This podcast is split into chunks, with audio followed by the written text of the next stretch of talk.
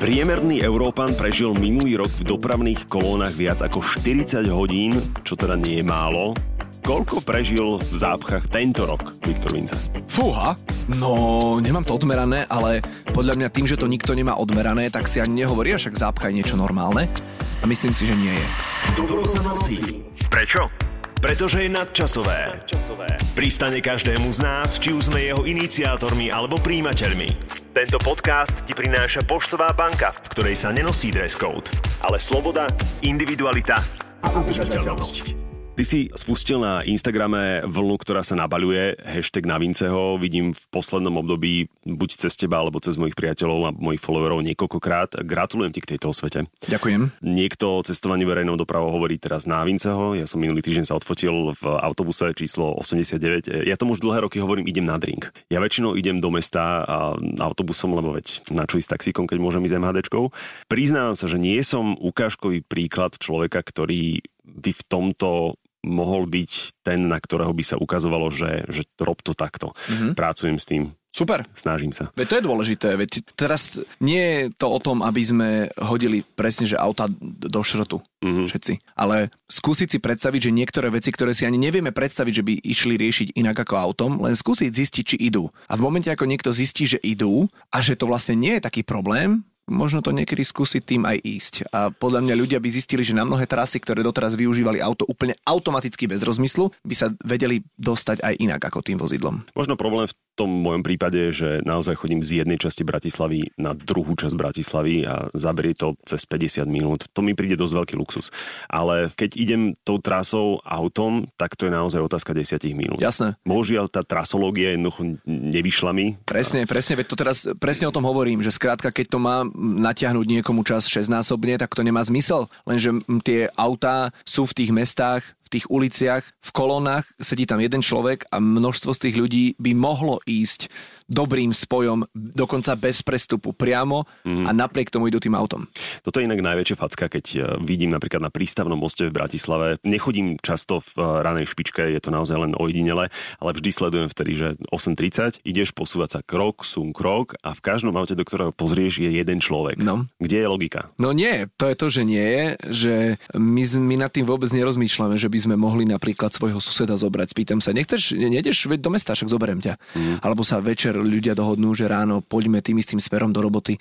Mnohí to robia, mnohí to žiaľ nerobia, najmä napríklad v satelitoch Bratislavy. Tam, keď sa ideš postaviť, tak tam je len jedna cesta, ale pribudli tam tisícky domácností. Mm-hmm. Každá má auto, niekde aj dve a chodia sami. Nehovoriac o tom, že satelity Bratislavy sú absolútne ukážkový príklad problému, lebo jednoducho tam naozaj hovorí, že tam je dvojprúdovka mm-hmm. a mhm. tam to nepustí. No. Ale pritom je dobre vyriešená železničná doprava a záchytné parkoviská. A nehovorím, že to ľudia nevyužívajú, je to pomerne dosť využívané, ale mohlo by byť viacej. Určite, ale to aby som neatakoval len ľudí, myslím si, že aj tie samozprávy trochu zaspali v, v tom rozvoji, že sa sústredili na mnohé iné veci a ako na to, ako sa výhľadovo pozerať na tú dopravu. A to sa netýka len Bratislavy, to sa týka aj o, o iných veľkých Samozrejme. a aj malých miest, ktoré proste chýba mi taký nejaký plán, taká nejaká koncepcia toho, že odkiaľ kam sa ideme dostať. Priorita sú tu diálnice, poďme stavať diálnice, diálnice, diálnice, diálnice a medzi tým tu máme rozpadnuté kolanice, čiže je to taký zvláštny, aj, aj trochu smutný fenomén. Diálnice, ktoré sa stavajú od 72. Áno, a niektoré diálnice, ktoré aj podľa vládnych výpočtov netreba, tak ich plánujeme a stavame, čiže to je niečo, čomu úplne nerozumiem. Nehovoriac o tom, že 3000 km podľa posledných údajov ciest je v havarínom stave na Slovensku. Nehovoriac o mostoch. A, a tak ďalej. Ale vráťme sa k verejnej doprave. Videl som pod nejakou tvojou fotkou z autobusu, myslím, alebo z električky, to je jedno, otázku, koľko ti zaplatili za to, že robíš takúto reklamu? no a to bola dobrá otázka, lebo to nebola len jediná. A ja som to aj potom začal tak akože trošku kom- intenzívnejšie komunikovať, že ja nemám žiadnu dohodu s dopravným podnikom, ani so železničnou spoločnosťou, ani so žiadnym iným takýmto orgánom. Jednak preto, že som spravodajca a nemôžem, a jednak preto, že si myslím, že v momente, ako by mi za to niekto dával nejaké výhody, a nemuseli by to byť rovno finančné výhody, ale také, že by mi niekto dal, ja neviem, električenku alebo niečo podobné. Vlastnú električku. Alebo vlastnú električku, tak komunikácia tej mojej témy by už zrazu nebola autentická, lebo už by tam ten čitateľ alebo ten follower cítil aj tú inú motiváciu, že prečo to robím, tak ako to býva pri platených partnerstvách a toto také partnerstvo nie je. Mm. Volali mi z dopravného podniku, že či Hej. by mohli nejakú spoluprácu so mnou robiť, hovorím, že však ja vám to robím už teraz zadarmo a ja od vás nepríjmem žiadnu výhodu. A čo tak, si vlastne mysleli, že ako spoluprácu? Oni práve, že nemali žiadny konkrétny plán, bolo to skôr o tom, že poďme niečo vymyslieť. A ja hovorím, pozrite, keď niečo vymyslíte, čo by sme mohli zrealizovať, tak v poriadku, niečo, čo pomôže ľudí nahnať do autobusov alebo do električiek alebo podobne, ja vám v tom pomôžem, ale nemôžete odo mňa očakávať, že budem to robiť, lebo vy ste si zmysleli a už vôbec nie preto, že by ste mi za to mali zaplatiť. A ja si chcem nechať aj nejakú mieru slobody pre prípadnú kritiku, mm-hmm. ktorú by som v prípade takéto spolupráce už sám autocenzuroval a to nechcem. Mm-hmm. Viem si predstaviť na billboarde tvoj tvár s, s výčitkou. Bolo to nutné istým autom. Presadni si. No, no a, to, a to už vôbec nie, hej, samozrejme. Čiže nie sú to žiadne, ja nemám žiadne platené spolupráce a už vôbec nie teraz s dopravnými podnikmi a z, z, alebo so železničnou spoločnosťou. OK, tak ako často chodíš mestskou hromadnou? Každý deň a do práce chodím takmer výlučne MHDčkou. Po dlhej dobe som bol, asi podľa mňa po mesiaci som bol v telke pred dvomi týždňami som bol autom jeden deň, lebo som si večer predtým zle naplánoval ten deň a zistil mm. som, že to nemám, že jak som to takto mohol naplánovať, to neexistuje, to nemám šancu dať bez auta, tak som si zobral auto do mesta. Bolo to hrozné rozhodnutie samozrejme. Mal som auto a nič som nestíhal, lebo to auto prináša. Skrátka máš tak ako keby mentálne nastavenie, že veď mám auto, tak stihnem veľa vybaviť, ale to sa nestane. Pri MHDčke možno si nenaplánuješ toľko vecí na vybavenie, lebo počítaš s tým, že musím sa niekde presunúť, možno to bude meškať a som vo veľa väčšom kľude. Mm. A mhm bolo to teda fakt, akože bol to pre mňa tak stresujúci deň, ako už dlho nebol. Takže hneď na druhý deň som samozrejme už to lepšie preplánoval a išiel všade meskou vrátane teda televízie. Kolegovia, keď videli tvoje auto na parkovisku, tak čo, čomu sa stalo? No práve, že nie. Práve to je, to je taký ten typický vyrývačský tón, že aha, a ten autobus vonku je tvoj? Ten biely. Čiže uh, to je taký štandardný folklór, čiže beriem to tak, ako to je. Ako na teba na Adelu reagujú ľudia, keď vás vidia v mestskej hromadnej? Toto je asi vec, ktorú som sa tak chcel opýtať od začiatku, čo som začal eh, registrovať hashtag na Minceho.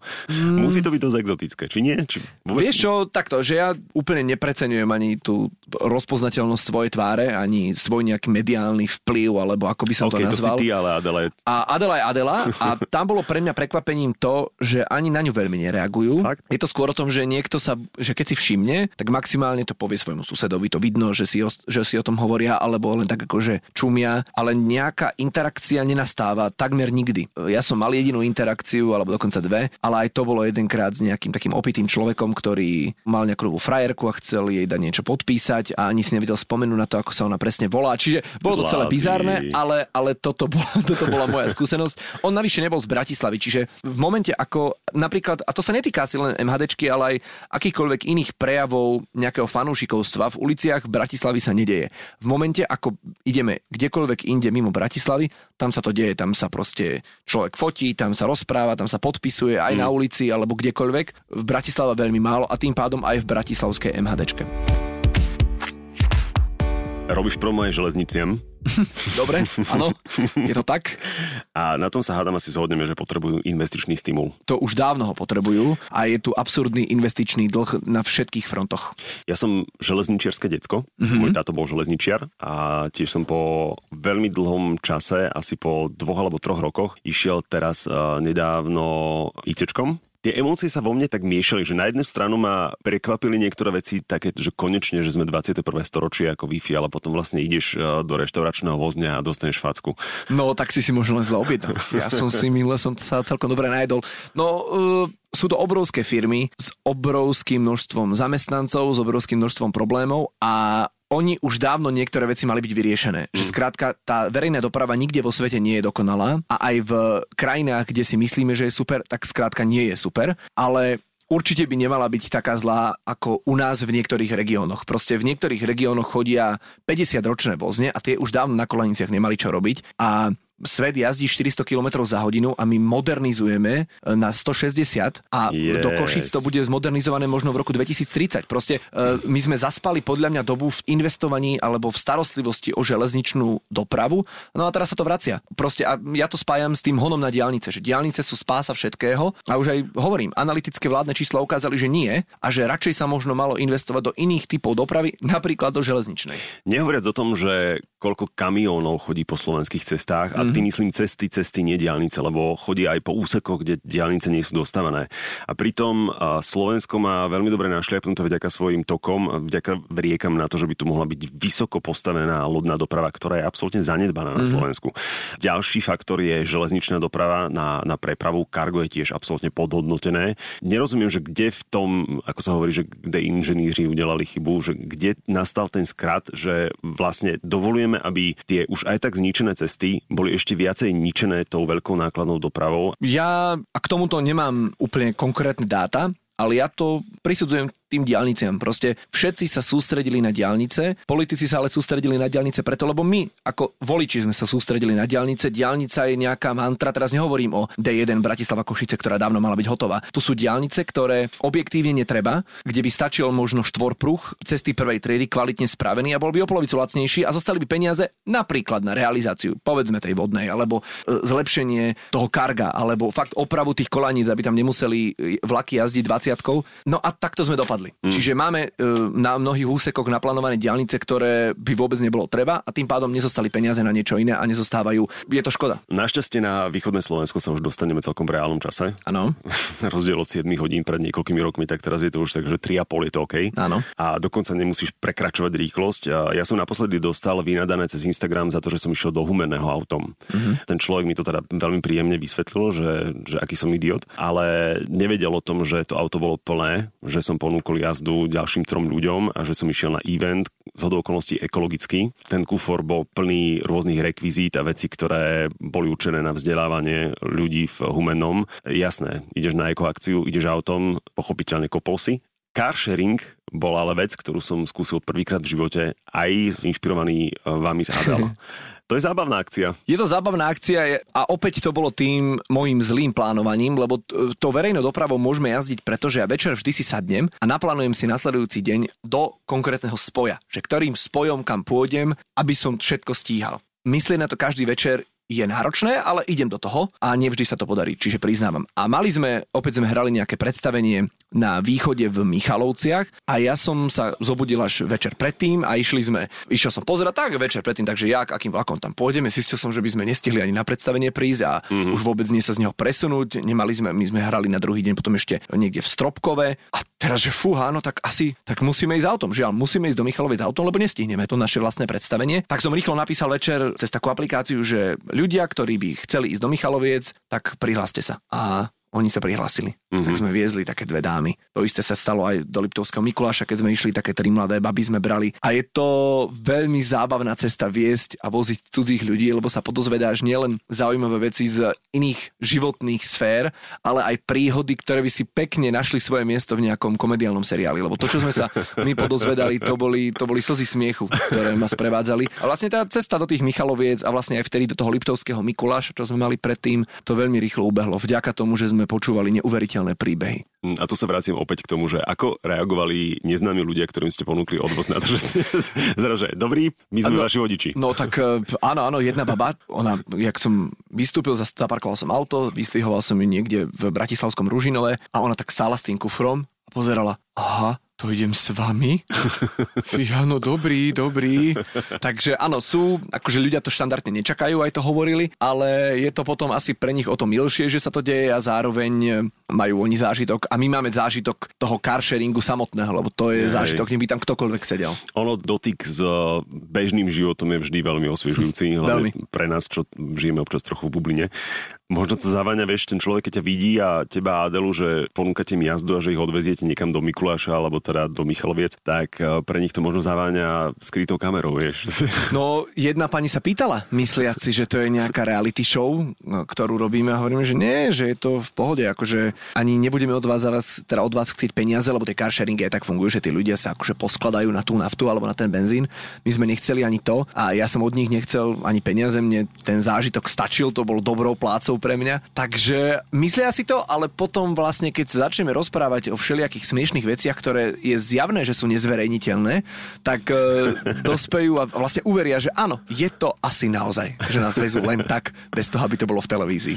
Keď som spomenul tú vec, ako som dostal teda vynadané za humené, tak som dostal vynadané aj za to, že som letel do Afriky, lebo veď e, lietadla sú najväčší vrah planéty, lode tiež, to sme si už vyriešili. a, a pritom teda najväčší vrah planéty sú autá, vy sa Adelo dosť cestujete. Videli ste už niekde v nejakom meste za hranicami Slovenska nejaké skvelé riešenie dopravy? Amsterdam, ale že úplne jednoznačne zo všetkých miest, ktoré sme navštívili, tam je viac bicyklov ako aut. Treba jedným dýchom dodať, že je tam fantasticky vyriešená tá cyklistická infraštruktúra, čiže to mesto je pripravené na obrovské masy cyklistov. Tam v meste nie sú skoro žiadne autá, tam to je neuveriteľné. Je tam, nie sú tam zápchy, na semafore stojí jedno, dve, podobne ako v Bratislave cez víkend alebo v nejakom veľkom meste, proste v nedelu mm-hmm. a tam je to v pracovný deň, no tá cyklomobilita je najlepšou odpovedou. Samozrejme, že ideálne by bolo, keby tam neboli žiadne autá a bola by to kombinácia napríklad cyklodopravy a MHDčky, mm-hmm. nejakého električky, autobusu, metra alebo niečoho podobného. Ale ten Amsterdam to bolo dopravne určite to najlepšie, čo sme videli zatiaľ. Tuším, teraz aj investujú do elektrodopravy, mestská hromadná bude celá elektrifikovaná. Áno, áno, áno a aj už teraz tam jazdí obrovské množstvo elektrických aut. Mm-hmm. Z tých aut, ktoré tam už teraz jazdia na tých križovatkách, proste ten vzduch je tam čistý. No proste v centre mesta máš čistý vzduch, to je úžasné. Tak ale Holandia nemali vždy iné DNA, to zase pokoj. ja som mal pokus minulý rok v lete, že celé leto som si dal predsavzatie, že budem celé leto chodiť do práce na všetky svoje termíny, budem chodiť na bicykli. Mm-hmm. Mm, vydržalo mi to 3 týždne to predsavzatie, že naozaj všade, ale bolo to strasti plné, lebo ideš po cyklistickom chodníku, ale musíš každých 200-300 metrov zísť z toho bicykla, lebo čakáš na semafore, ktorý má prednosť o auta a podobne. A raz som išiel na jednu prednášku na ekonomickú univerzitu a zaparkoval som bicykel, bolo to asi nejakých 5-6 ďalších a potom som sa pozrel za seba a videl som plné parkovisko aut. Áno. A vtedy som si povedal, že na čo študenti vysokej školy musia ísť na prednášku do školy autom. A predpokladám, že opäť sa stal ten istý scenár, že jedným autom jeden študent. Hej. No lebo je to pohodlné, je to super. Zobudíš sa, kedy chceš, nastúpiš si do auta a prevezieš sa 2 km e, tým autom, bez toho, aby si vôbec porozmýšľal nad tým, že čo to robí. Ale si študent, máš byť ožratý celý deň. Uh, tak áno, veď uh, možno aj si a možno aj na tej prednáške si a to auto tam vydrží aj 2 dní na tom parkovisku. Ja si myslím, že je to o tom, že tá autodoprava tak zmenila naše životy, že sme sa proste nikdy nad tým nemuseli zamýšľať. Nemuseli sme sa zamýšľať, čo to robí. Uh-huh. Vôbec nebol na to dôvod. Samozrejme v minulosti, keď automobilová doprava vznikala, ľudia ani nemali tie informácie, že čo tie auta jedného dňa urobia. Uh-huh. Dnes to už vieme a práve preto by sme možno mohli nad tým porozmýšľať, či je fakt nevyhnutné všade chodiť autom. Ja si to nemyslím. Skvelé riešenie je, keď už teda neísť uh, verejnou dopravou, tak pionierom zmeny a to je pre mňa veľmi príjemná informácia, pretože som zákazníkom Boltu. Digitálna tak taxislužba, aplikácia, ktorá kompenzuje už teraz e, uhlíkovú stopu zo svojich jazd po celej Európe v rámci svojho zeleného plánu. On jednoducho platia za to, že znečistujú prostredie. Áno, offsetujú. To, to isté sa dá urobiť aj pri leteckej doprave, človek si môže priplatiť offset. Máš nejaký odkaz pre ľudí, ktorí nás práve teraz počúvajú a ktorí zatiaľ hovoria nie verejnej doprave? V mojom okolí sa nachádza veľa ľudí, ktorí hovoria, že oni budú chodiť MHDčkou až v čase, keď bude kvalitná. Ale zároveň tí istí ľudia v tej MHDčke 15 rokov nesedeli, mm-hmm. takže nemajú absolútne žiadnu predstavu, aká tá MHDčka možno aj nekvalitná je. A ja im všetkým hovorím a snažím sa ich inšpirovať, že počúvajte, v čase, keď to nie je také exponované, keď uh, sa nikam neponáhľate, napríklad cez víkend, idete si sadnúť na kávu do nákupného centra, choďte v sobotu busom. Je to v pohode, akože nebudete ani stať asi v kolónach, vyskúšajte, aké to je ísť busom. A potom možno ich to niektorí tak osloví, že si povedia, fakt to nie je také zlé. Nie je to také zlé a skúsia to aj znova. A potom možno skúsia aj do práce a možno skúsia aj, aj na nejaké stretnutie alebo na vybavovanie. Je jasné, že nie všetci to môžu spraviť, opakujem, nie všade sú dobré spojenia, nie všade sa dá dostať MHD alebo hociakým iným typom verejnej dopravy, ale mnohí ľudia, keď to vyskúšajú, tak zistia, že to je v pohode. Andrej Bičan mi písal, že to vyskúšal a že si nevie vynachváliť komfort toho, že nemusí šoférovať, že tá zodpovednosť toho šoféra sa preniesla na niekoho iného a on si len sedí a nešoféruje, ale cestuje. A neskúšal tú dopravu x rokov a teraz zistil zrazu, že vlastne ono to je celkom v pohode. Tak ale Andrej Bičo nastúpi do autobusu a 100 Slovákov sa opýta a má pripravený program, vieš, že sa, to je, má iné výhody.